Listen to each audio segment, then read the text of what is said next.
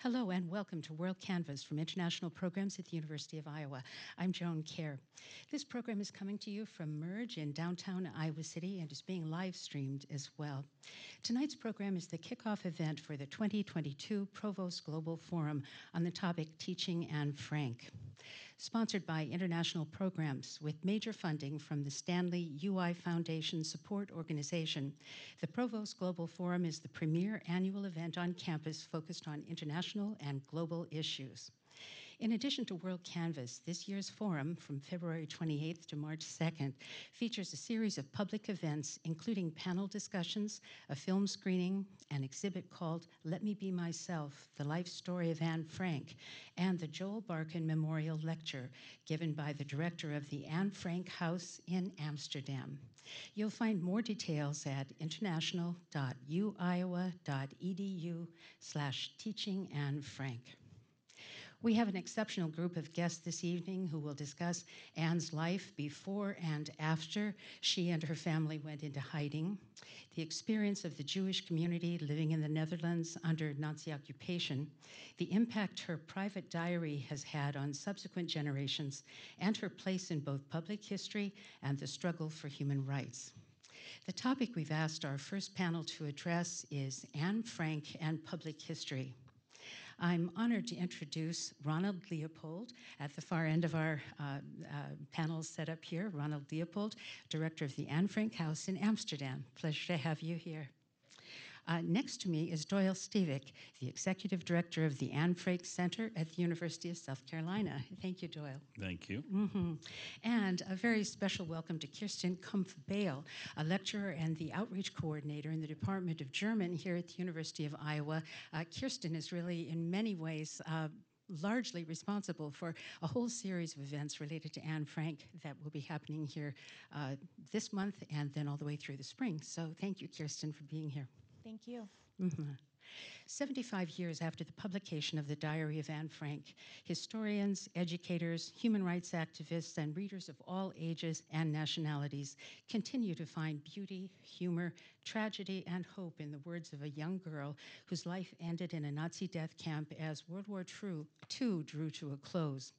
Um, Ron, I imagine that as the director of the Anne Frank House, you know about as much as anyone about the experiences of the Frank family. Uh, Otto Frank, Anne's father, was the only member of the family to survive the Holocaust, and uh, we wonder if you can tell us how it is that he discovered his diary and what it meant that he decided to publish it. Um, who. I will try to summarize that in a few lines because it's a kind of a, well, uh, as everything that concerns Anne is obviously uh, something that we could talk on for hours and hours. Um, so Otto Frank, um, let me let me start by the moment the, the family was arrested on August the 4th, 1944. Uh, cause of which is still not not uh, not clear. Mm -hmm. uh, whether the family was betrayed, like I don't know if you followed the news lately, but there is a lot of thing going on about a new book uh, and about a new theory about the betrayal. Uh, but again, it's not sure whether they were betrayed and if they were betrayed, by whom they were betrayed. So this is a, a, a, an interesting, interesting thing in itself. Uh, Otto and the family were deported to the transit camp of Westerbork in the north of Holland, where they stayed for four weeks. And then on the last train that left the Netherlands for Auschwitz on September the 3rd, 1944, they were deported to Auschwitz, where uh, they were separated. It was not just the Frank family, it was also the other family in hiding, the Van Pels family, and Anne's roommate, the dentist, you might know, Fritz Pfeffer. Um, and finally, uh, Anne, Margot, and, uh, and, and, and, the, the, and Miss Van Pels, they were deported uh, probably in November by the end of October, beginning of November 1944, from Auschwitz to Bergen-Belsen. It tells you something about the status of the camp, the concentration camp, and and and and um, uh, of Auschwitz, which by that time was already kind of a different camp than 1942 1943 because the Germans needed slave laborers. They needed the slave laborers in, in Germany, so each and everyone who was still able to work was deported to, to Bergen-Belsen. Otto stayed in, uh, in Auschwitz and was liberated in Auschwitz uh, on the date of liberation of Auschwitz, January 27, 1945. It took him five months to get home, to get home to Amsterdam. It was only by June 1945 that he returned to, uh, to Amsterdam, going through the Ukraine, of all places mm. now, uh, the Crimean, Crimean Peninsula, Greece, France, and finally ended up in Amsterdam beginning of June. By the time he already knew that his wife has die, had died, but he didn't know anything about the fate of his two girls. So he went to the central railway station of Amsterdam every day to look for them and to ask about them. When he finally heard the news after a couple of weeks that they had both died in, in the camp of Bergen-Belsen. Um, by that time, uh, he learned that one of their helpers, famous name probably Miep Gies, uh, managed to save some of the some of the papers of the diary of Anne Frank, so some of them still missing, uh, and she gave them to Otto. Um, and it's interesting to see that he, during the two years between the moment he got these news these papers and the date of publication of the diary by him, 1947, June 1947. It's interesting to see how he, in a way, develops a kind of a mission that he is linking to this diary, a mission that is very much future focused. Of course, the diary is about the experience of Anne during the time of hiding, but for Otto, it's a, it's a book that should help um, help to contribute to make the world a better place, to make the world a better place than the one he had left his, he had lost his, his entire family in. So for Otto, I think, and that's the start of all this wide variety of engagements with the work of Anne, with her life that we've seen over the decades, in a way that starts with Otto, with his choices, how to engage with the, with the work of his daughter and his mission that he basically have been, has been working on until his death in 1980. Mm -hmm. And uh, did he self-publish this book initially, or did he find a publisher? well, yeah, it it's it, it it's difficult, you know, to imagine now that he really had difficulties to find a publisher for the book mm -hmm. because nobody was interested in it. Yeah. Uh, in 1945, uh, people thought, you know, let's forget about let's mm. forget about the war. We want to forget about it. We want to focus on the future. So why bother with this? So mm. many, many of the publishers that he turned to uh, rejected it. And then finally, a publishing house called uh, Contact uh, finally, uh, finally mm. published the diary in a very edited way, the, the, the way uh, Otto Frank edited mm -hmm. the, the diary papers of his daughter. Hmm. So uh, obviously you're the director of the Anne Frank House. Uh, for many of us, it's considered sort of a holy place. And if you go to, to the Netherlands, you, you go uh, pay a visit to this museum, to this house. And um, uh, the last time I was there was, I don't know, five years ago maybe. And it has it has um, evolved over time, and uh, your educational mission, I suspect, has also evolved over time. What is it that you and the museum are trying to do to tell Anne's story to current and future generations? Yes, it has evolved over time, but what has remained the same is the fact that the house remained empty. We sometimes say we're probably the only museum in the world that has nothing else to offer than empty spaces. Uh, and this emptiness is something very telling, and I think the most powerful feature also of the, of the, of the house. Because, first and foremost, it tells us that the absence of Anne Frank. She's not with us anymore. She was killed at the age of 15 in the concentration camp of Bergen-Belsen. Uh, it tells us something about the emptiness in the heart of a father who had lost his entire family. It tells us something about the emptiness of a city having lost 80,000 of its inhabitants, 10% of its inhabitants, for the single reason that they were Jewish. Mm -hmm. um, so um, I think the emptiness of the house tells us something about what has happened. But to us, and to Otto actually, the house, the emptiness of the house also serves as a mirror. So we look into that mirror, this is us. -hmm. This is what we are capable of, you know, and we see many things. We are capable of the worst things that we have to offer, but we also see people who were helping the Franks throughout these 25 months that they were in hiding, risking their own lives in order to save that of others. So we see many things in the emptiness of the Anne Frank house. And actually, the emptiness also encourages people to reflect on this. To we invite them to to think about not just what has happened, but why it has happened. And then the third step, I think these are also to us the three pillars of the educational approach of, of the Anne Frank House, which is we should remember what has happened, we should reflect on why it has happened, and then the third step, very important to us, we'd like you to respond in your own community to what you just learned or reflected upon. So, and very much reaching out to young people because you know they are going to build the world they are going to live in. Um, and Anne's voice is their voice. So, um, so I already, I always feel, especially now when we've heard, you know, criticism about young girls connecting to Anne because they were in a lockdown and Anne was in hiding, and and and I understand the criticism, but you know, when you try to to when when that would be the only criteria in terms of getting as close to Anne's experience as possible, I think we would lose a lot of significance mm. of everything the book and her biography actually has to offer to us. So although I, I, I, I share and, and understand the worthy concerns about um, you know, the, the, the, the, historical accuracy of, of, of, of, of, the, uh, of, the, of the history, I do think that we should consider all these engagements with the book, with our life, as a phenomenon in and of itself, which has a huge significance. Mm -hmm, mm -hmm. So uh, museums are very special places, and the kinds of tools that are available to you to, um, to use video, to use audio recordings, to use uh, newsreels and whatnot, that we've even gone a step beyond that, haven't we, in terms of creating sort of, you know, virtual reality spaces. Um, what kinds of concerns do you have as museum director about this kind of engagement and, and employing new sorts of experiences?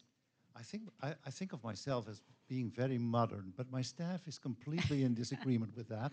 They think I'm hugely conservative when it comes to new media and the use of new media in uh, in, in, telling Anne's story. Um, and and in hindsight, I always you know they're always right. So every step that we've taken, whether it was in comics, and I know Oren has done a wonderful work on, on comics, or whether it was on in, in the video diary that we published uh, two years ago. Uh, so there are many, many ways of mediating the story of Anne that I found sometimes upsetting, to mm -hmm. be mm-hmm. very honest mm -hmm. with you. Uh, and in hindsight, I, I think they're wonderful in a mm. way. So um,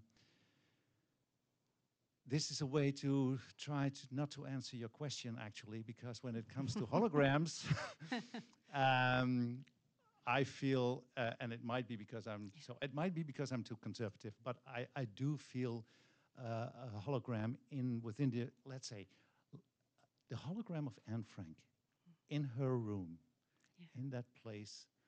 To be very honest, I still have five years to go before I retire. I very much hope it's not going to yeah. happen within those five years.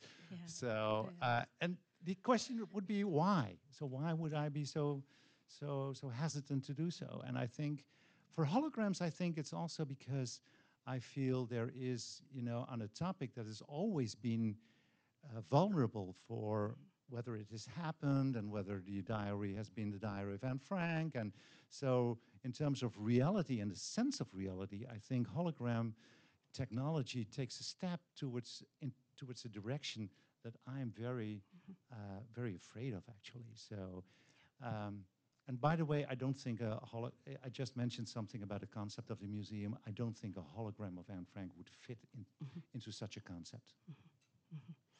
Yeah. Well, thank you. Well, um, I, I, want to move next to Doyle uh, because you are uh, our partner in bringing the Let Me Be Myself exhibit from the University of South Carolina and your Anne Frank Center there. So you're Doyle Stevick. Mm-hmm. And um, Please tell us about the Anne Frank Center at the University of South Carolina. How did this all get started? Oh, um, It's such a pleasure to be the official partner of the Anne Frank House and to have the uh, new exhibition at the University of South Carolina. Um, I was working in Central and Eastern Europe um, and looking for ways to find education that can undercut prejudices and build pro social dispositions and affect positive behaviors. I was looking in the frame of civic education. I went to study democratization in post Soviet uh, spaces. And when I was there, there was such a backlash about the Holocaust mm. because for countries that were first overrun by the Soviets, and then the Nazis came in a few years, but then the Soviets won and stayed for 50. Uh, they often understood history as the Soviets were the bad guys and the Nazis liberated them. That's not an easy place to fight anti Semitism. Mm-hmm. And I saw one set of experts after another come in and try to tell people what to think. And nobody responds well to that. But there was one group that did everything differently, and that was the Anne Frank House. And it was their peer education method that worked like magic in my view. And they would come in and they'd say, We have a story to share, but we'll learn your languages, we'll learn your cultures. And uh, this is the story of a young person. Uh, maybe for you, like it was for me, Anne Frank is the only child who appears in the curriculum that you get to know intimately in her own voice. There's no other child that you get to know as a child. We don't have Emmett Till's words. We don't get to know him so personally. And Anne is always so immediate. Whenever you read it, it's relevant, and you wish it wasn't. But now, with the conflict in Ukraine, you see children huddled by bathtubs, and you read the diary and her words about running into her parents' bed because she's trembling with fear at the bombs falling. Um, we wish it weren't so immediate. But in that context, that approach where you go in and, and you speak with people and you share a story and, and you hear their stories, you can disagree and do that civilly.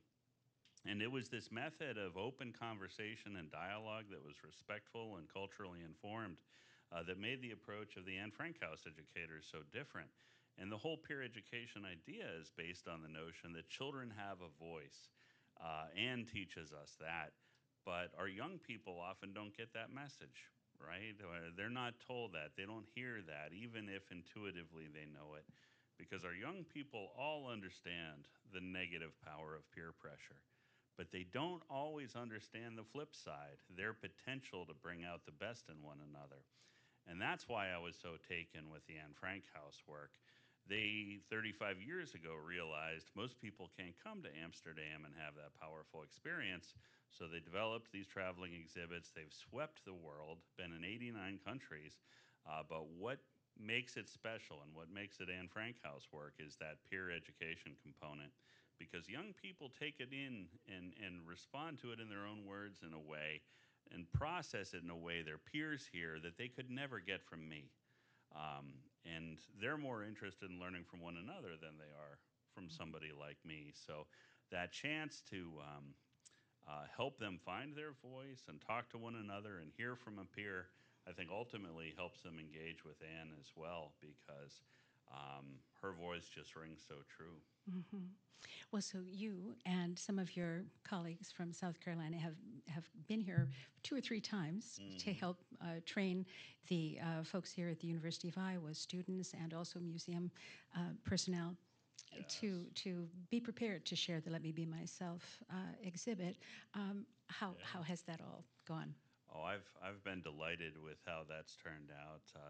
The trainers we have are such special people. They not only have to know the Holocaust history, the Anne Frank history, but then they pick up this set of activities that the Anne Frank House has developed over the years, picking up ideas from all over the world and incorporating them back into this model. And so these activities are, are beautiful to run. Uh, and when you find people who can run them effectively with uh, young people around the country, uh, they do amazing things. So, in two full days of immersion, young people can come through and be prepared not to transmit history, right? Not to share facts, but to get at those deeper educational goals, not just building skills, but how do you actually get at attitudes and dispositions? How do you hopefully get to behavior ultimately? That's what we're all trying to achieve. Uh, but it's easier said than done. I think it takes these kind of interactive conversations, a deep uh, connection. Uh, so our guides ideally are leading moral conversations. And if there's one thing that they seem to all take away, it's the importance of not being a bystander. Um, we have to be upstanders, and we celebrate Miep and the other helpers, uh, but there simply were not enough of them, and there never will be because it's scary to stand up at the risk of your own life to help others. We can't count on heroic individuals alone to do that. We need together to form communities of upstanders. Uh, because if I know you have my back and you know I have yours, it's easier for us to stand up together. And when we stand up together, build a community of upstanders, we're not swimming upstream anymore. We are the stream. And that's ultimately the kind of cultural change we all need if we're going to build the kind of world where Anne can reach her potential and live her full life. Mm-hmm. Oh, thank you. Thank you so much, Doyle. Um, and now I'd like to go to Kirsten, uh, Kirsten Kumpf Baele. Uh, so you teach here at the university, and uh, I understand you teach a course on Anne Frank's diary. Um, tell us how your students respond.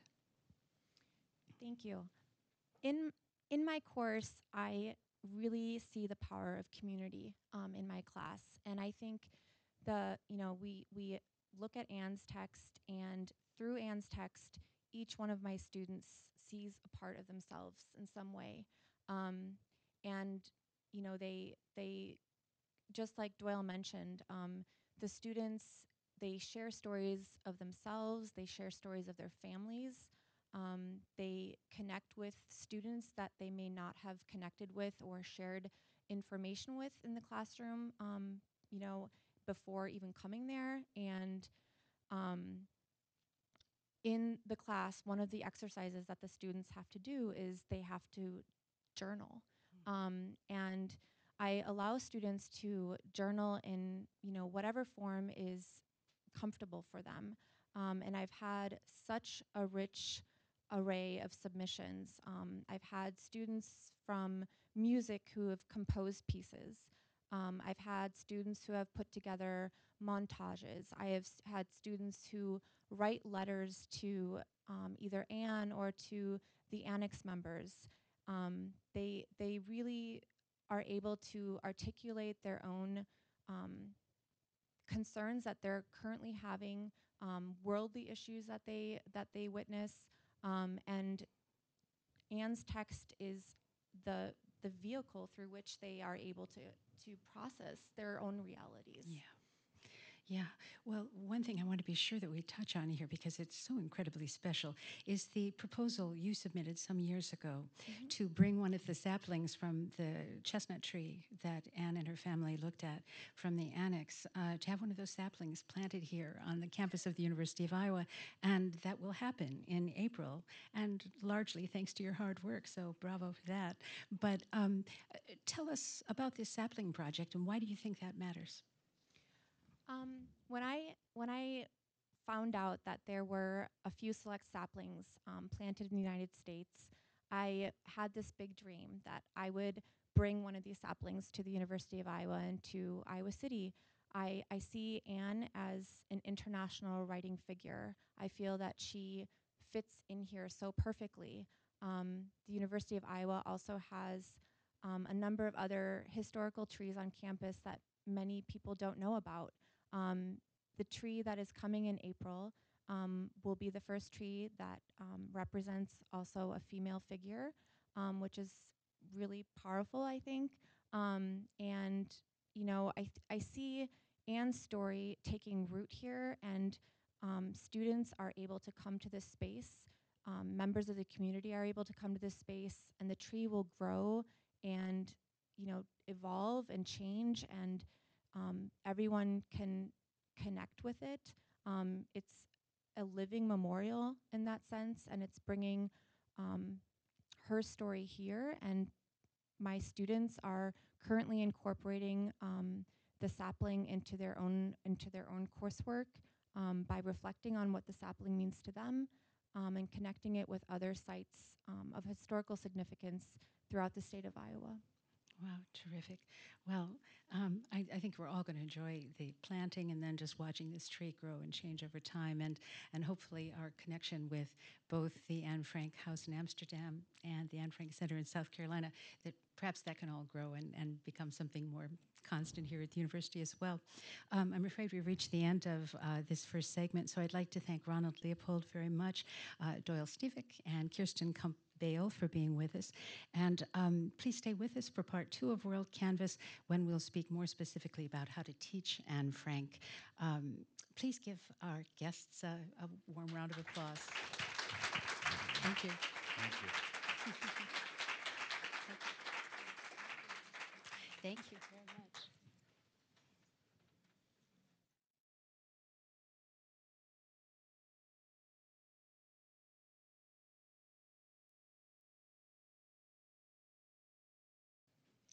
Hello, and thank you for joining us for World Canvas Teaching Anne Frank.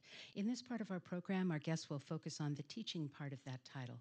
I'm pleased to introduce Elizabeth Heineman, professor in the departments of History and Gender, Women's, and Sexuality Studies here at the University of Iowa. Hey, Elizabeth.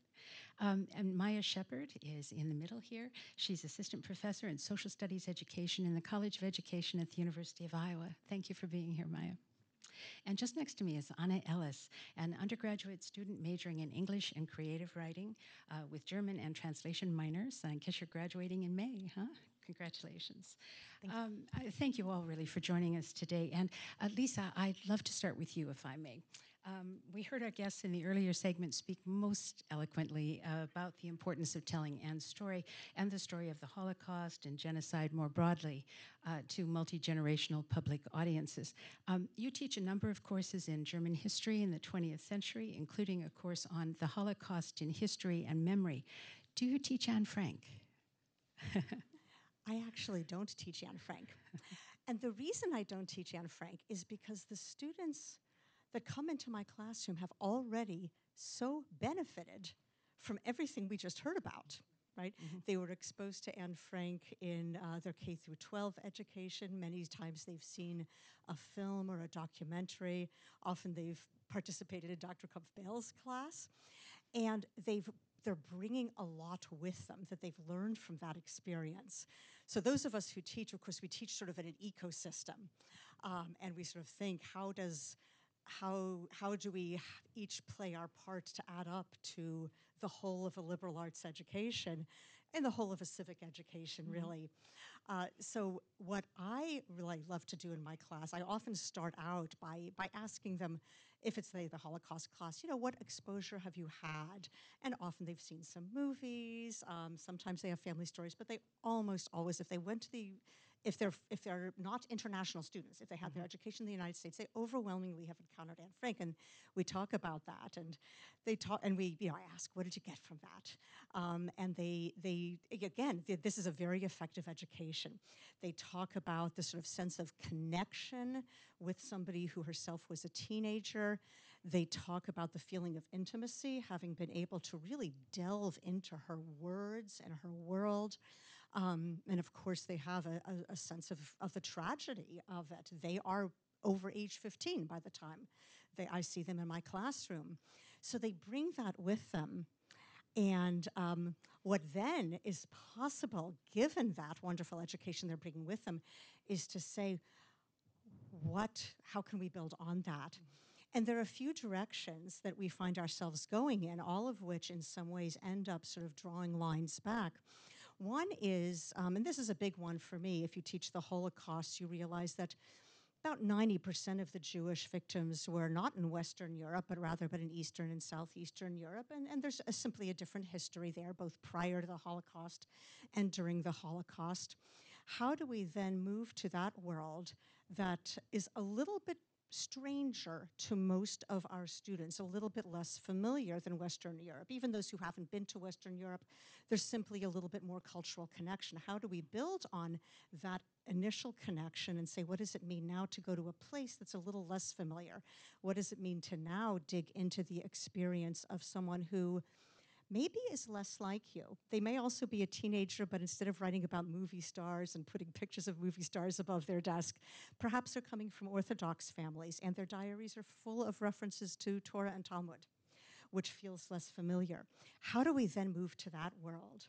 And what I find fascinating is the ways that they are then able to say, ah, okay, how do we move from not only the sort of factual Holocaust education that happens through Anne Frank, but the education in empathy, the education um, in personal connection, how do they then expand on that to, to parts of this history that are a little less familiar? Mm-hmm. Um, and that, that brings me a lot of pleasure to do that because I can see them building on something important that's happened in their education and pushing even a little bit further to a stage that, of course, is equally important when we think about things like genocide prevention today. Um, one question that always arises is how do we think about um, atrocities that happen among people who we don't feel close to? Right? How do we make those connections? And I see, like I say, I see this as part of an ecosystem um, of education, and I'm really glad to have colleagues that do a number of different parts of this of this this whole function. Mm-hmm, mm-hmm. What are some of the other um, parts of Jewish history uh, that that you explore in the courses you teach? It's a really good. It's a, that's that's a very important topic. Oh, goodbye water bottle. um, one thing that I have learned, you know, I, I have my PhD in German history, and I've been going to Holocaust education conferences for longer than most of my students have been alive. So, you know, really have a good sense of what's going on that world. And one thing that I have learned is that studying atrocity tells you more about the perpetrators and their enablers than it actually does about the victims. Now, Anne Frank, the teaching of Anne Frank, is a wonderful example of how to counter that because we are digging into the worlds and the lived experience of a victim. But in terms of understanding how atrocities happen, it's not the victims that make them happen, right? So, so I, and that's an important part of the teaching because I think that in teaching things like this, we need to not only empathize with the victims, but we need to think very hard. Again, the, the, notion of looking in the mirror, we need to think hard about how we might become accomplices or perpetrators or bystanders. That's a very important part of the education, but it gets us farther and farther away from understanding Jewish history in its own right. Mm-hmm. Um, there's a tremendous public interest in the Holocaust, and of course, a lot of people get a lot of Jewish education through a course in the Holocaust. Um, I have students, I, I also teach a course, I'm doing a course right now that's just more firmly in Jewish studies in its own right. And I have many students who have taken more than one course related to the Holocaust. And three weeks into the course, they're telling me, I didn't know the first thing about Jews or Jewish life, right? It is actually hard to get that when you're seeing them only at the moment of immense persecution and pretty soon mass death. So this is another entryway that I really like. Students become intimately involved with this teenage girl. Um, and then there are ways to sort of say, let's learn more about this culture she comes from. In the immediate family, it was a fairly assimilated German Jewish culture. But of course, the history goes back beyond her birthplace in Frankfurt right, in the, in the interwar period. Um, the history of Jews in Europe and elsewhere goes back much farther, and there's so much more to discuss. And I really feel it's important, and I get a lot of reward out of bringing students to think about what does it mean to study the history of Jews and Judaism that's not only about persecution. Mm-hmm there's an immensely rich life, there's an immensely rich culture, there's religiosity, there is history, there's ritual, lived experience, migrations, all sorts of things going on that we miss when we look only at the moments of persecution.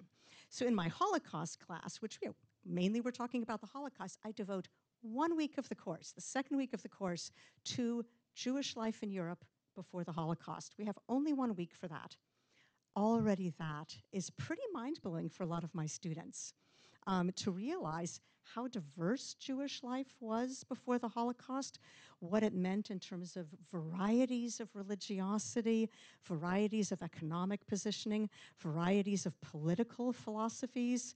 Uh, there's so much going on.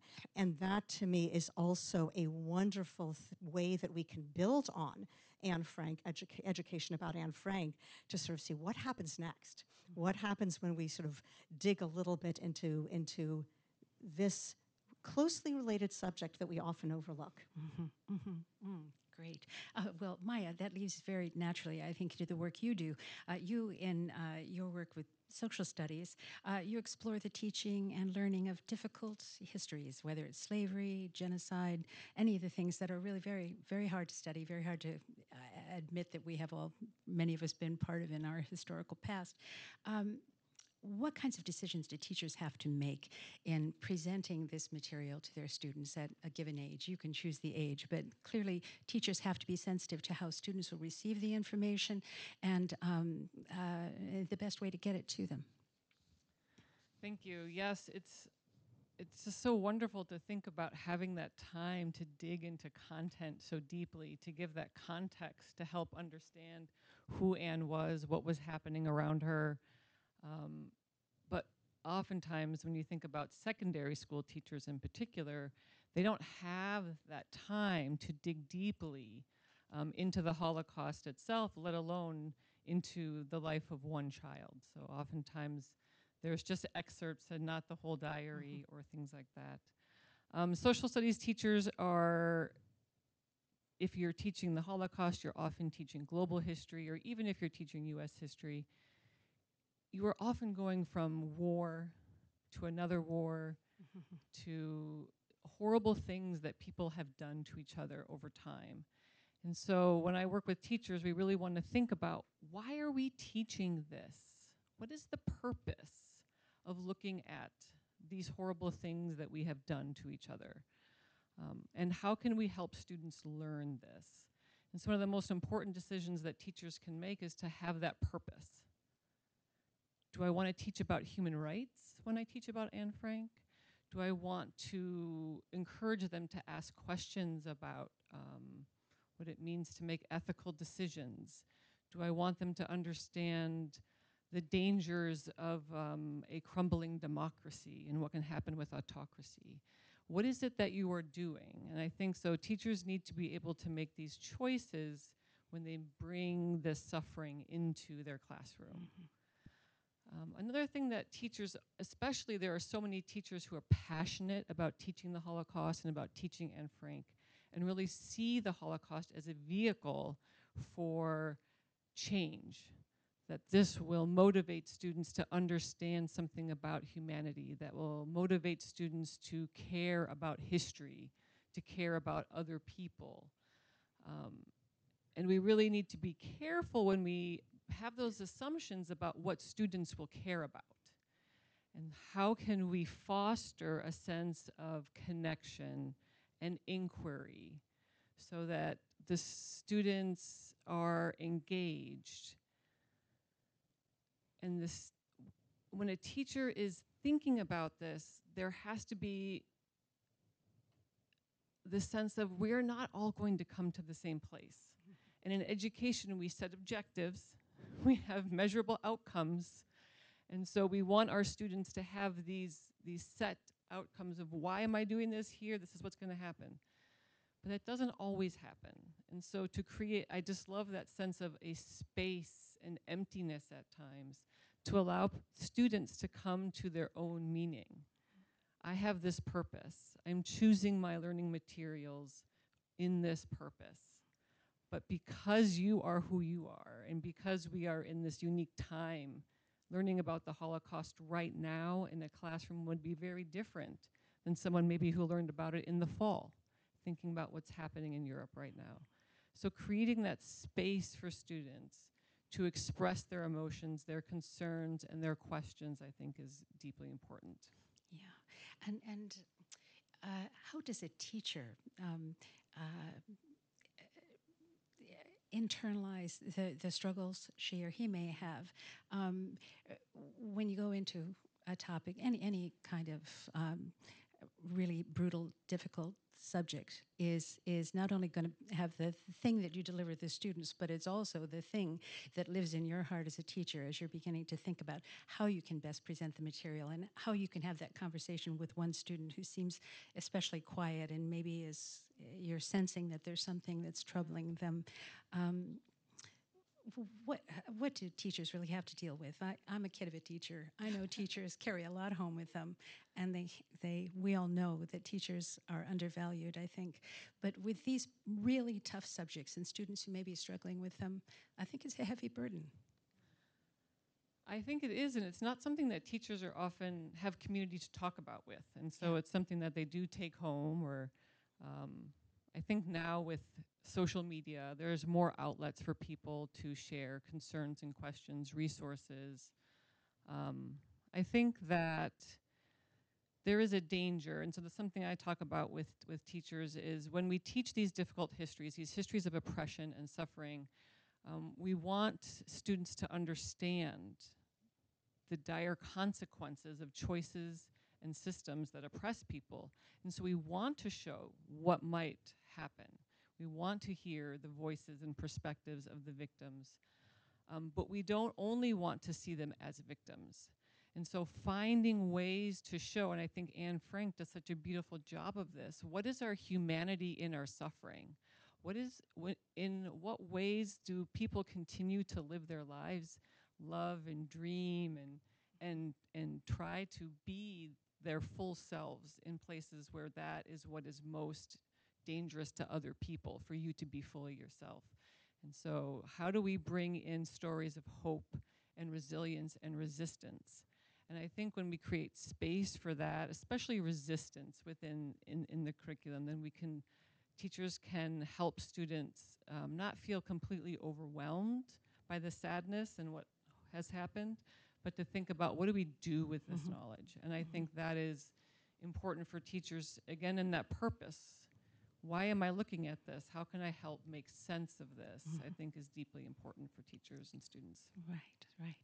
Well, thank you. Well, and, and we can come now to our, our student on the panel. Uh, Anna, you are just about ready to graduate and a very accomplished student. I know you're an honors student, and um, uh, Kirsten recommended you as the student who could speak to many of the things we're talking about tonight. The effect Anne Frank's story has had on your uh, life as a student. I know you studied with uh, Kirsten in the uh, Anne Frank course, but you've also taken the training to. Um, uh, share with others the exhibit in the Pentacrest museums. So please tell us how you became interested in this in this young woman. Well, I actually didn't read Anne Frank's diary until I came to college and I read it for uh, Dr. Kumpf-Baele's class. And so I think my my interest kind of started taking that course and really digging into her story and seeing how how her story inspired so many others to be published and so many other people to come forward about their same experiences or experiences with the same event but very different experiences. And yeah, it's kind of snowballed from there. Like I, um, the next semester, I was the teaching assistant for that course.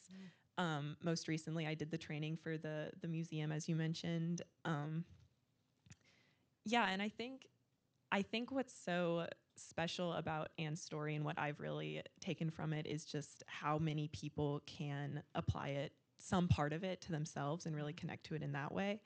There are so many aspects of Anne and of her story that people can relate to.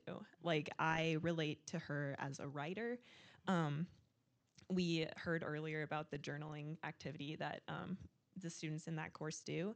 And so, for one of my journal entries, I wrote a short story inspired by one of her short stories that she had written that we read in class. Um, so, yeah, that, that's just an example, but I think there are so many opportunities for students from all different backgrounds to connect with different aspects of her story. And I think that's what makes it so important and um, universal and just significant that we teach it and keep learning it. hmm And when you have uh, taken people through the exhibit, have they generally been school age uh, visitors to the museum that you have uh, taken through? I have taken mostly college age kids, Mhm. um, and also my relatives came last weekend, and so I did a little tour for them. Yeah. Um, but it's yeah, uh, specifically with the the college age students that came through, it was my presentation was a lot about um, getting them to talk about their identities and Mhm. trying to see that side Mhm. of the story. And um, I was I was presenting the more contemporary um, section. The the exhibit is organized with a contemporary section about like prejudice as a whole, how to Mhm. be an upstander, and then the other section is more specifically Anne's story. Right. And so I was with the the contemporary section, and so a lot of what I talked about was how trying to get the students to think about the parts of their identities that set them apart or bring them closer to others, um, because that's what that's what I think is most important about um, about Anne's story. Learning about the prejudices that like caused it to happen that way, and then seeing where in your life you can counter similar prejudices in Mhm. smaller ways, certainly, but in significant ways to people who are affected by it. Sure, and uh, you know we live in an historical moment too. There, we all know that there are prejudices uh, in our society and other places in the world against one group or another.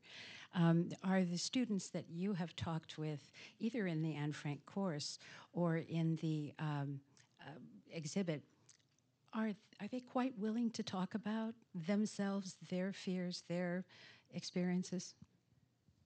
it takes a little bit of badgering, I think, um, especially uh, with um, in like a classroom setting. People, the students don't know each other a lot of times Mhm. starting out, but that's what I think is. Um, it was really special about that course was we made a little classroom community. People felt comfortable after a, a few course or a few class periods to um, speak more personally about their Mhm. experiences, and the activities that we did also kind of helped that helped Yeah. people open up think about themselves and their own stories and where they come from Mhm. and where they can meet others Yeah. Well, so so this whole experience really in so many ways is about social justice writ large, defined perhaps differently by different groups of people, but you know, what's fair, what's not fair, what what is um, just. And um, Lisa, if you don't mind, maybe I'll come back to you and to Maya and ask you, with your students, do you find that there there is uh, there is a willingness to engage on these really tough topics, to sort of to let a little bit of your own personal ethical setting out into that larger space where really you have to be quite trusting of the people who are in the course with you and of the professor. You may say something that at first might not be what the professor thinks they want to hear. creating a good classroom environment is absolutely essential to this kind of teaching.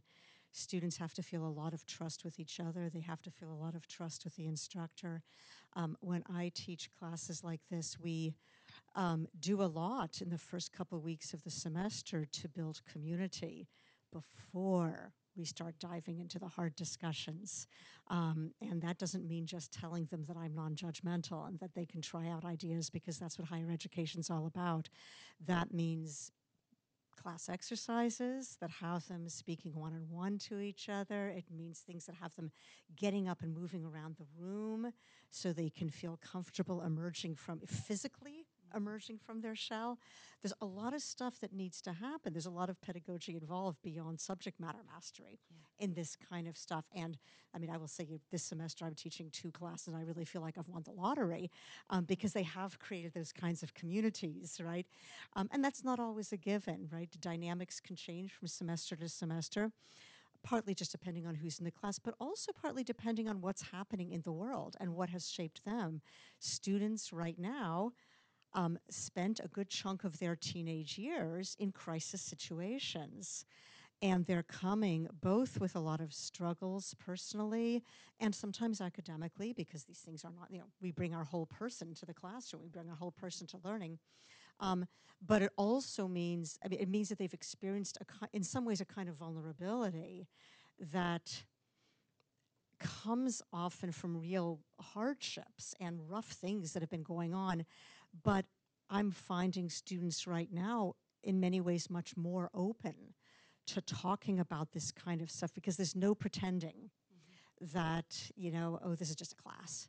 There's no pretending that. Nobody thinks that. It's not just about this particular subject matter. They've, they've been through so much just to be in college and manage to stay in college um, that I've, I've found them really very, like I say, willing to be more vulnerable than has sometimes been the case in the past. Mm. I would say so. A lot of my students are pre-service teachers, Uh-huh. and so we are preparing them to go out into schools and to teach uh, you know, political science, history, um, and I think as a field, the social studies embraces, promotes, encourages engaging with difficult topics and controversial issues. And I think um, right now, nationally, we are in a space where there's a lot of debate about that. That has created a lot of stress on these pre service teachers to fully understand um, the dissonance between what we view as significant, important work in the social studies classroom um, and messages from the world outside about what they should and shouldn't be talking about in the classroom. And so I think my students have a strong desire because they see the significance of teaching about controversial issues or, or, or difficult histories. I think they struggle to want clarity um, on something that I we've just been talking about on how subjective and contextual and political all of this really is. Um, so I think there that desire to be a role model and to engage students in this work is is deep within my, my teachers and my students. Um, I think that it's it's in this particular context we're really trying to figure out how to do that well. Mhm. Mhm. Well, and Anna, as you head out and perhaps you go into writing, um, I don't know what your, your next um, interest area will be. I, have you decided what you wanted to look for? No. That's the big question. yeah, yeah, yeah, yeah. But but you know, what are what are some of the main things that you are going to take from this final year of college?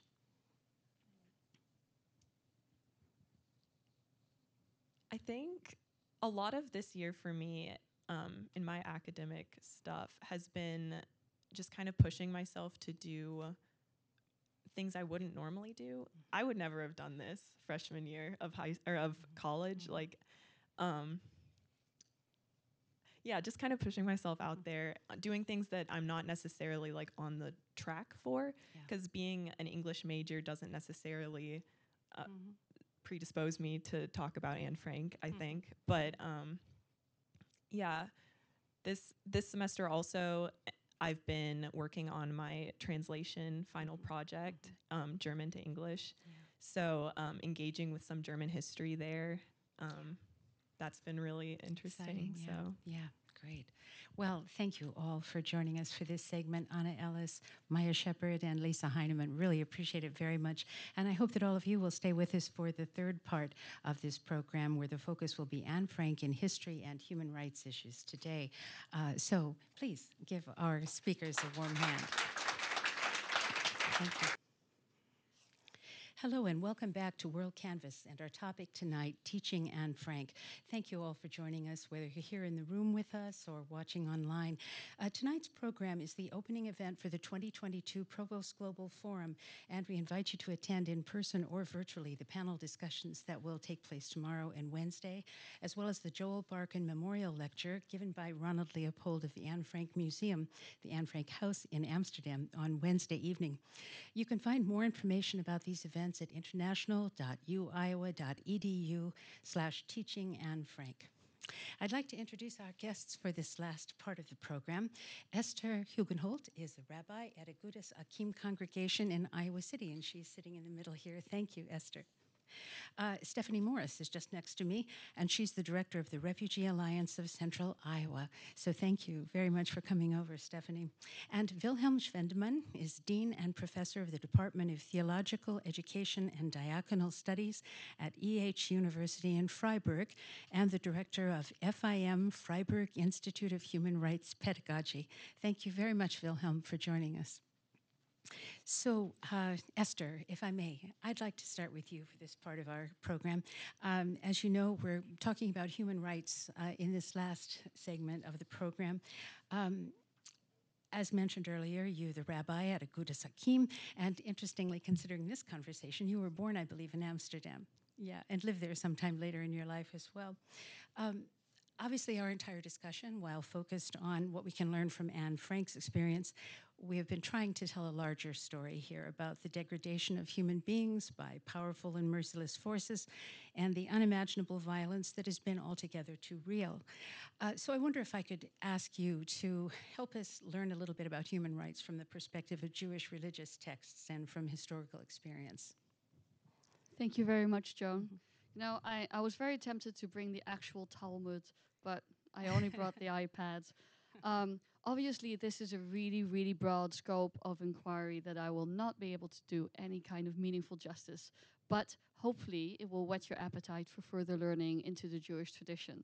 So, the Jewish tradition has a broad and very deep and very ancient set of commentaries, both from the Torah, so that, that's the Pentateuch, the five books of Moses, as well as the Hebrew Bible at large, which Christians would call the Old Testament, as well as the rabbinic writings. Um, and I, I just want to start with um, quoting something that Anne Frank herself, or Anne Frank as I would say, uh, herself wrote um, as kind of a launching pad for our discussion, because I thought it was very striking. She wrote, Although I'm only 14, I know quite well what I want. I know who is right and who is wrong. I have my opinions, my own ideas and principles, and although it may sound pretty mad from an adolescent, I feel more of a person than a child. I feel quite independent of anyone. So you, she's basically speaking to this innate sense of right and wrong and this innate sense of personhood that she feels despite her world trying to deprive her of it. Um, and I think that's a great way to look at what Judaism or Jewish values teach about this. So, any conversation about human rights in Judaism necessitates us to take a step back and look at what some of the core ideas in Jewish philosophy and theology are. So, I've delineated three main points of Jewish theology and philosophy which will help us understand the question. So, one is covenant theology that God is in relationship with human beings, not just Jews, but all human beings through a series of parallel covenants, and that with the, that covenant between human beings and God, that also becomes a model for the covenants that human beings keep with each other. From that devolves what we would call a universe of obligation. If I were really honest, I wouldn't call this human rights. I would call this human obligations because Judaism doesn't really think in terms of rights. Judaism thinks in the other side of the coin, which is obligations. And when you, you uphold your obligations vis a vis God, vis a vis yourself, or even vis a vis vis a vis other human beings, or even vis a vis yourself, then the flip side of upholding that obligation is that you can derive from that obligation certain rights. And I know that sounds a little bit like nitpicking. Well, you know, I did study Talmud, so it comes with the territory. But like it's really important to understand that in Judaism, we don't necessarily phrase, I have a right to this, but I have an obligation to this. I have an obligation to be a guardian of my fellows' well being, of my fellows' dignity, rather than I have a right to individual expression. So, which is runs counter to kind of post enlightenment modern Western thinking, but I think it's a point worthy of contemplation. And of course, the third point being human universalism and dignity, which is encoded from the first chapter of Genesis all throughout our tradition. Uh, the Jewish story is a particular story, but I always describe the Jewish people as a particular people with a universalist mission, right? So that through our particularism, through our maintenance of our own cultural and religious distinctiveness, we are actually able to be the bearers of universal message. Um, so just because we maintain our distinctiveness doesn't mean that we cannot speak to the human story at large and that I would argue, actually argue that Judaism is one of the first universalist religions of the world um, that encoded in ethical monotheism is the ability to not just imagine your own tribe as children of God, but to imagine all tribes and all nations as children of God. So within those three, I would delineate more specific kind of frameworks that I would just basically want to touch upon a little bit. The first uh, is B'Tselem Elohim, the idea that we are all image bearers of the divine, um, that we are created in the image of the divine. And since all humanity is created in the image of divine, then that becomes the, the grantor of our human rights. The God is the placeholder, the great leveler for all of our human rights. Um, you know, when Cain and Abel had their tragic outcome where Cain killed Abel, the first human being, the accountability of that story was why, you know, why does the blood, the blood from the earth cries out, right? Like you are held accountable for spilling that blood, for killing an image bearer of the divine. Um, another concept, which is you know a little more implicit and less explicit in biblical texts, but definitely made explicit in rabbinic texts, is the idea of kavod habriot, uh, the dignity or the honor. Kavod means honor, the honor of human beings, right? That we need to treat human beings with a baseline respect because that is encoded in our moral philosophy. So you cannot do certain things to people, no matter who they are, because of the honor accorded to them, um, which sounds a lot like universal human rights. And then, of course, the last frame is you could either call it gemilut chasadim, loving acts of kindness, or va'avta l're'acha komocha, loving your fellow of your, like yourself, loving your neighbor like yourself, which is from Leviticus 19:18, right? That being able to empathize with the other as yourself. The golden rule, the inverse golden rule, however you want to call it, is a key guarantor of those human rights um, as well. So, you know, there are many stories and passages. I think the fact that the story of Sodom and Gomorrah, which, you know, hints, is not about you know, sexual acts. It, it's about violent acts of inhospitality and not about sexual acts that are necessarily circumscribed as taboo. Um, figures so prominently, you know, the founding myth of our people, Yetziat Mitzrayim, the exodus from Egypt, um, you shall love the stranger for you are strangers in Egypt, are yet more of these textual anchors that we get right? Like out of the crucible of trauma, we forge compassion, which goes entirely against human instincts, right? That is why generational trauma exists. That's why things get perpetuated again and again and again because it's so hard to override. But the Torah's entire ethos, that's mentioned more than any other commandment 36 times, is that we override that trauma with compassion because of the radical empathy that we can display towards the other because the other is ourself.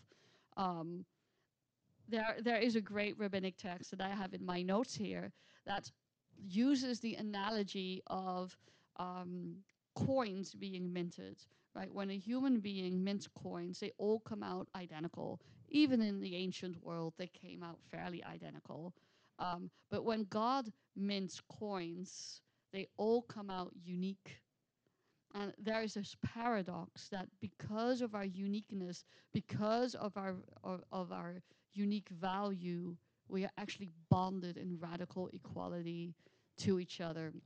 That same Mishnah, that same rabbinic text, talks about one who kills one human being is as if they killed the world entire. One who saves the life of one human being is like they save the life of the world entire.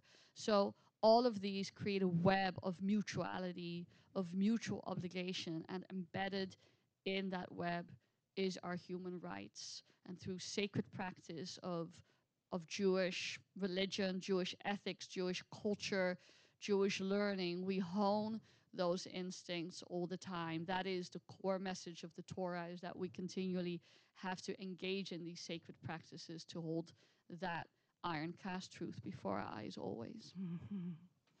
Mm. Uh, and uh, thinking of Anne's story, then here, d- was she a girl who struggled with uh, with ethics as she knew them as a young Jewish girl? Definitely. You know, I I don't think Anne's family was particularly devout. They were a member of the Reform congregation that I was a member of too in Amsterdam. Um, but yeah, I think like I don't think her diary is.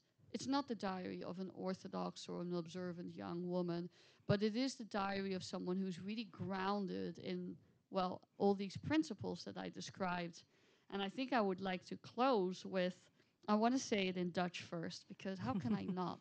You know, um, I know it's annoying to Americans, but if I'm going to quote Beshem Omra in the name of Anne Frank, I should say it in Dutch and then translate it into English. um, and I think I chose this quote because it's so um, paradigmatic for the paradox, this beautiful paradox that she lived with and that we Jews live with. Eens zullen wij toch weer mensen en niet alleen Joden zijn. One day we will be human beings again and not just Jews. We kunnen nooit alleen Nederlanders of alleen Engelsen of van welke natie ook worden. We can never just be Dutch people or English people or belong to uh, what, what, whatever particular nation. Wij zullen daarnaast altijd Joden blijven. We will always remain Jewish besides that. And then she makes this amazing pivot because obviously this in the context of the Holocaust, of the Shoah, was hugely traumatic. People were being persecuted because they're Jewish. But then she really takes it back. She says, wij willen het ook blijven. We want to stay Jewish. And from her particular identity, she evolves, you know, in her own teenage way, this incredible universal ethic that certainly guides me and my community to this day. Mm-hmm. Thank you so much, Esther. Ter- terrific. Um, well, in, in this segment, as you know, we're talking about Anne's story, but also human rights. And one of the things that um, persists throughout time, apparently, is the refugee um, crisis that happens to different people at different times in different places. And Stephanie Morris, you're the director of the Refugee Alliance of Central Iowa.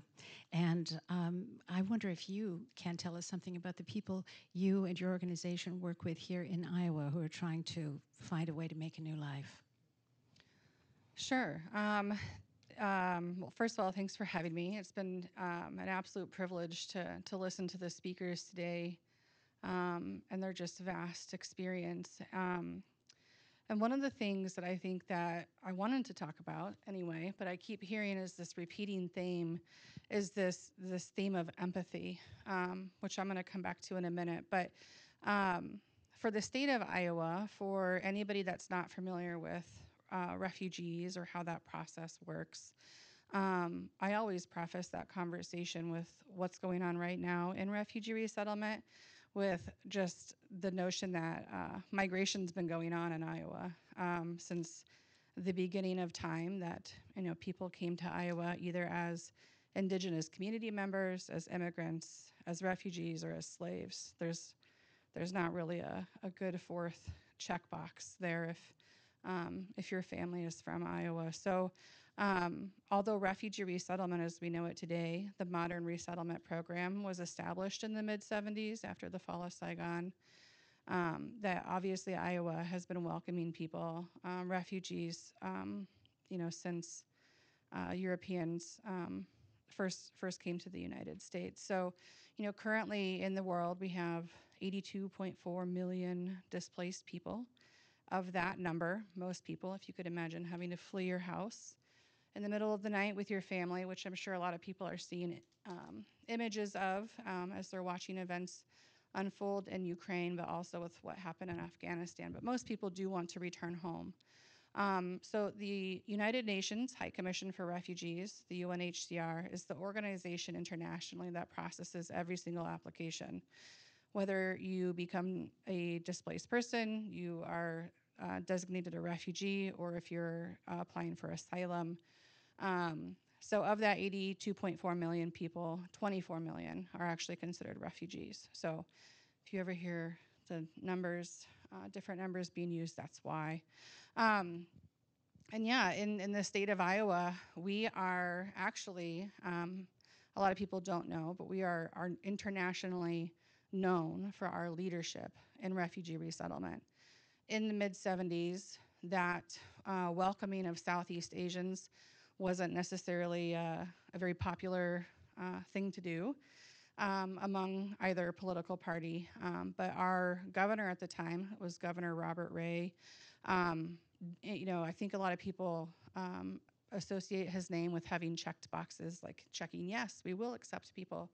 But he actively fought um, and petitioned multiple um, administrations to be able to bring as many refugees here and to keep those communities together, um, really establishing what has become a legacy of that leadership around the world. Um, first, with what were considered boat people. Um, that was the term that was used at that time. Also, um, with the Thai Dam, so they had uh, written letters to all 50 governors around the country asking that they wanted their community kept together. They wanted to keep their community and culture intact. Um, he was the only one that responded. And so he went to President Ford, um, and resettlement was not done this way at the time, and said, We want to bring all 3,000 plus people here together. And they did. So we actually have the, lar- the largest Thai Dam community outside of Vietnam in the world. Um, and, you know, on a trip back to Cambodia, a few years later, they uh, were in a building there um, and there was a map of a DOT map of Iowa on the wall that they considered their beacon of hope. Um, so you know, since we've we've welcomed 40,000 refugees and plus to the state of Iowa, um, in the Des Moines Public Schools we have 148 languages, and that's 10 plus students speaking those languages. Um, and really, you know, you talk about a, a topic that is currently very relevant. I mean, 24 million people it's a lot of people. Um, the average wait time um, as people are being processed in those UNHCR refugee camps, according to 2017, was, was 17 years. Um, so people oftentimes, you know, you see Afghans, that was a humanitarian crisis, arriving very quickly, but oftentimes uh, people are, are in refugee camps for a long time while they're waiting to come here. Sometimes there's school, um, oftentimes not. Sometimes you can work, a lot of times you can't. And a lot of times those refugee camps themselves are at risk of further violence, which is um, a really big issue that was happening in the, in the Tigray region of Ethiopia just this past year. So we, um, the um, current administration, um, under that um, number of refugees that was determined to be uh, to come into the United States this year, we were uh, hoping to resettle about a thousand people from all over the world. We actually had a, a case, um, a special immigrant visa case that was resolved um, this past year. So someone from Vietnam that had applied um, during that Vietnam War era was actually just brought last year. Um, so we settle a lot of people from Burma, um, from or um, the English word Myanmar. We settle a lot of people from the Democratic Republic of Congo. We settle a lot of people from Eritrea, from Somalia, um, and from a lot of other places. We obviously have a large community of Bosnian um, former refugees and, and, Sudanese as well. Um, and this year alone, we'll actually be adding an extra thousand uh, people that came here from Afghanistan out of that 100,000 that were able to flee and, and enter the United States. Um, and then in addition, you know, we are looking at, at events unfolding in, in Ukraine and um, the UN today released that they estimate a, between one and five million people will become refugees if if violence continues. So we've seen 500,000 leaves so far, and of course, you know, I also um, on that on that note of empathy, you know, the reason why I think if you look at refugee resettlement staff members, the resounding uh, character trait that we all share in in, in multitude. Uh, numbers is, is empathy. Um, and I remember reading Anne Frank. I snuck it from my older sister, actually. My parents didn't know, I think I was seven, but I remember reading that. And then in high school, reading our student paper, and it was an interview of a friend of mine who was from Bosnia and her journey um, leaving Bosnia. And if you've ever seen the movie In the Land of Blood and Honey, um, the majority of things described in that movie, um, this seven-year-old girl had witnessed firsthand, and I had, you know, no idea. Um, and that, you know, that that book, that that article, a few other pieces of literature that really allow young adults, young kids in particular, to you know really develop this like true sense of connection, this deeper understanding of other people that aren't their immediate family, that aren't their immediate friend group, um, is just absolutely imperative. You know, if we want to see the number 82.4 million become lower anytime soon. I mean, having worked in international development for many years, I, I truly believe that education um, is is the most important, uh, you know, basic infrastructure that uh, that the world could invest in to solve the, the majority of its problems.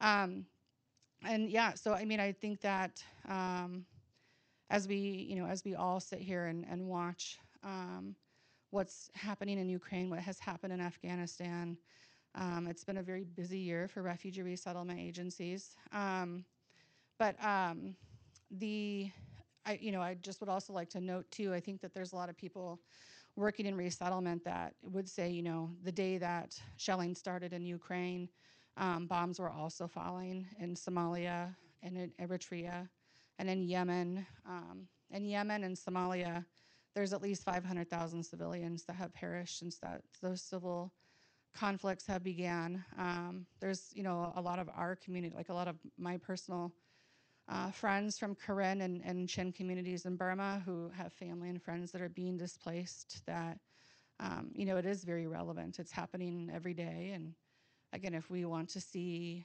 you know, those trends, those numbers, those issues, if we want any chance of seeing those resolved for our future generations, that, I mean, that empathy is, is where we really need to start. Gosh, thank you so much, Stephanie. And now, Wilhelm, I wonder if we could go to you. And uh, um, you're from Germany, and uh, you uh, have told me that one of the things you've done in recent years is work on a curriculum for police uh, trainees, police officers, um, uh, as they go through their education, uh, related to human rights and the rights of those who may be protesting or, or speaking uh, uh, in ways that, that might cause some concern to governmental uh, um, leaders. So tell us something about the curriculum you created for police uh, education. Okay, thank you for the honor to speak here. Uh, my topic here is the question Is policing a human rights profession? Ten years ago, on the occasion of a police art exhibition, I was asked if I could interview policemen and policewomen about the daily work and the stresses associated with it. In the last 10 years, this request has turned into more than 100 qualitative empirical interviews, and I have developed a curriculum on police ethics for the police in Baden Württemberg.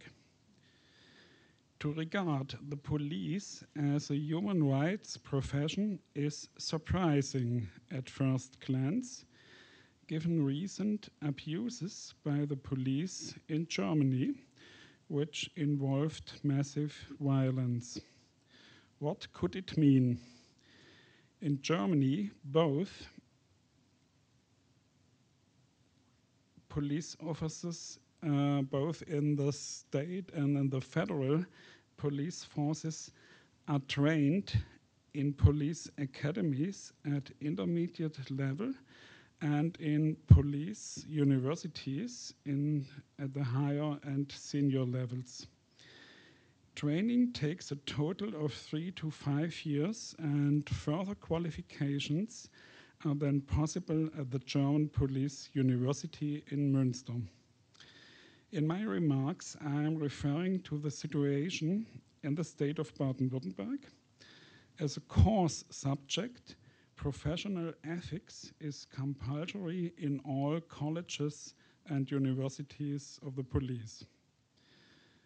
My first proposition policing is not a, a human rights profession, but it has a connection to human rights and fundamental rights.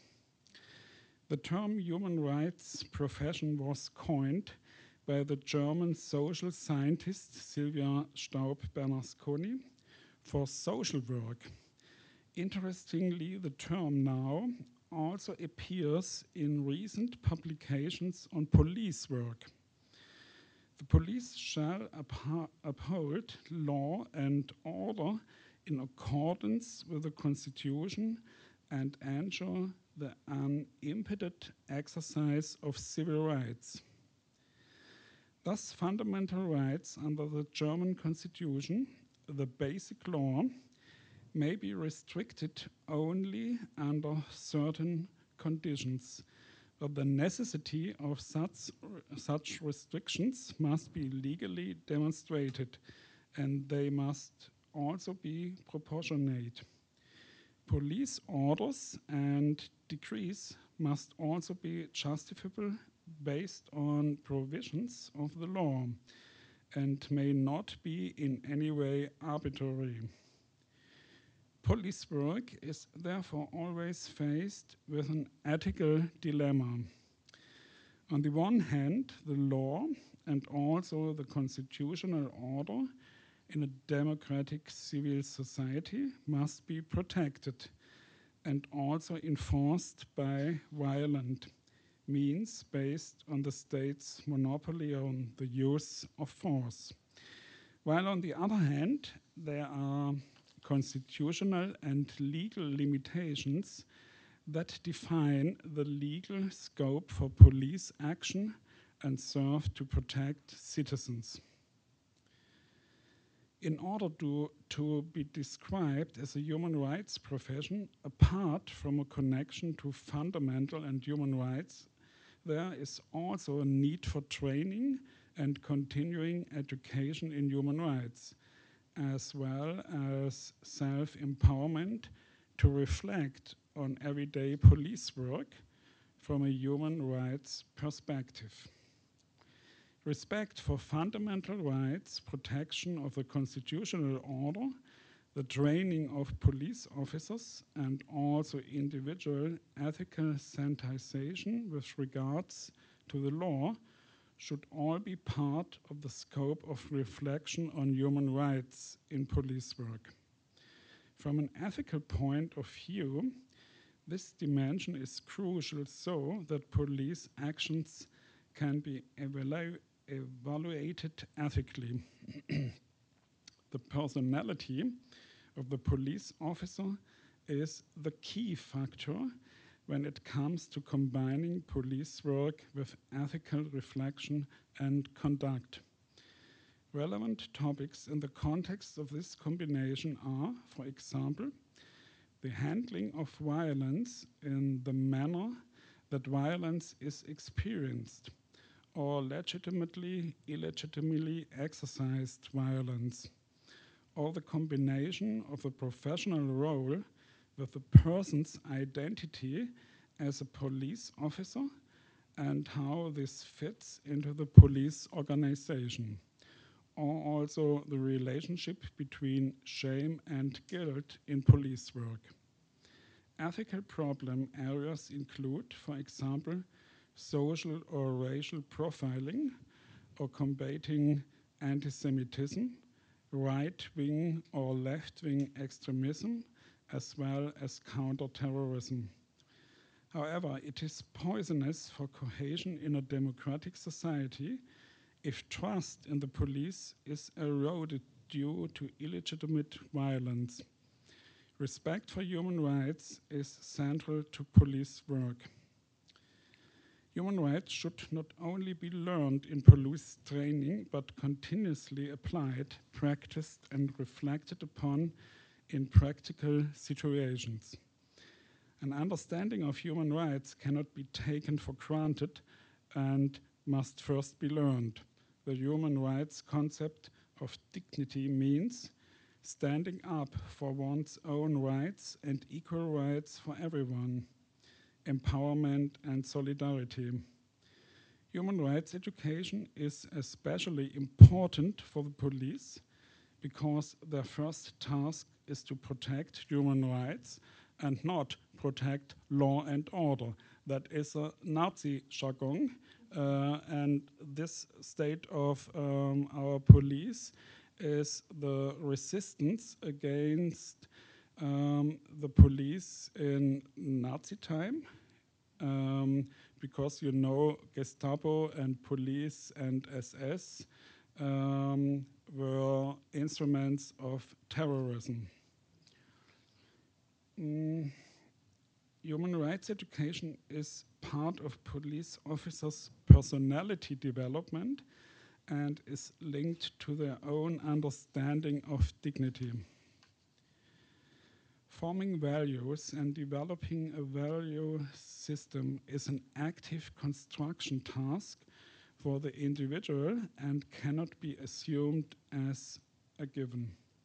Police work, too, does not take place on a distant planet, must, but must deal with so called changing values in a pluralistic society, also reflectively. The adoption of the value based corporate identity of the respective police force is related to questions of human rights ethics and reflection on human existence. The study of professional ethics is one of the primary educational goals in ethical respects within the everyday professional practice of the police. The aims of police professional ethics are first, to be able to recognize and describe ethical aspects in police actions. Second, to be able to analyze the possibilities for action in such situations. Third, to be able systematically to arrive at a decision. And fourth, to reflect on one's own moral standpoint not only the individual connection to values is relevant here, but also whether the police has, as an, as an organization and institution as a whole, has an organizational ethics in its processes and procedures that is designed around human right, rights. The ability to make ethical judgment is a skill that has to be acquired and should be developed in a targeted manner. Police officers should be able to reflect on their own suffering of violence and learn to recognize the turning point in their own behavior where the suffering of violence leads to an illegitimate use of violence. And it's true that the more nuanced the development of personal ethical competence is, the better the police leader can reflect on ethical matters in conflict situations and, for example, focus on cooperative behavior in the leadership style, which in turn has impacts on the emotional and mental balance of the person. Thank you very much. How, uh, so interesting for us to learn about this this um, process of of learning about ethics, having this being part of the teaching curriculum uh, for police officers at every level in, uh, in Germany. Uh, when did you begin your work in this area? Um, since um, 2011. Yeah, yeah, yeah. And you you see improvements, do you, over time in the way police uh, understand their ethical responsibilities? Slowly, step by step. Yeah, yeah, yeah, yeah, yeah, yeah. Um, to organize ethic reflections is a, is a hard work. Yeah. Yeah. And uh, teaching ethics, uh, not as an abstract uh, matter, yeah. um, is is a chance, uh, but it can be the helm. Mm -hmm. Mm -hmm. Wow, what an interesting evening we've had. I can't thank you all enough. I want to say thank you to Stephanie Morris, just next to me here, Esther Hugenholtz uh, in the middle, and uh, thank you very much, Wilhelm Schwendemann, and all of our guests who were with us earlier this evening. It's been a, a wonderful discussion. And thank, thanks to all of you who've come to be with us and those watching uh, on the uh, recording. Uh, I want to invite everyone who's interested to attend any of the panel discussions that will be happening in the next two days. Um, they will be happening in various places on campus, and there is a film screening as well included in this Provost Global Forum. Um, there will be a lecture on Wednesday evening given by Ronald Leopold, the director of the Anne Frank House in Amsterdam, on Wednesday evening, the Joel Barkan Memorial Lecture. And as for WorldCanvass, we hope you'll join us for the final program of the season here in this room on March 31st. And uh, the topic is corruption, the rise of populism, and the future of democracy. And considering what's happening in the world, I, I think it's a program to pay attention to. Um, for international programs at the University of Iowa, I'm Joan Kjaer. Thank you very much, and we'll see you next time.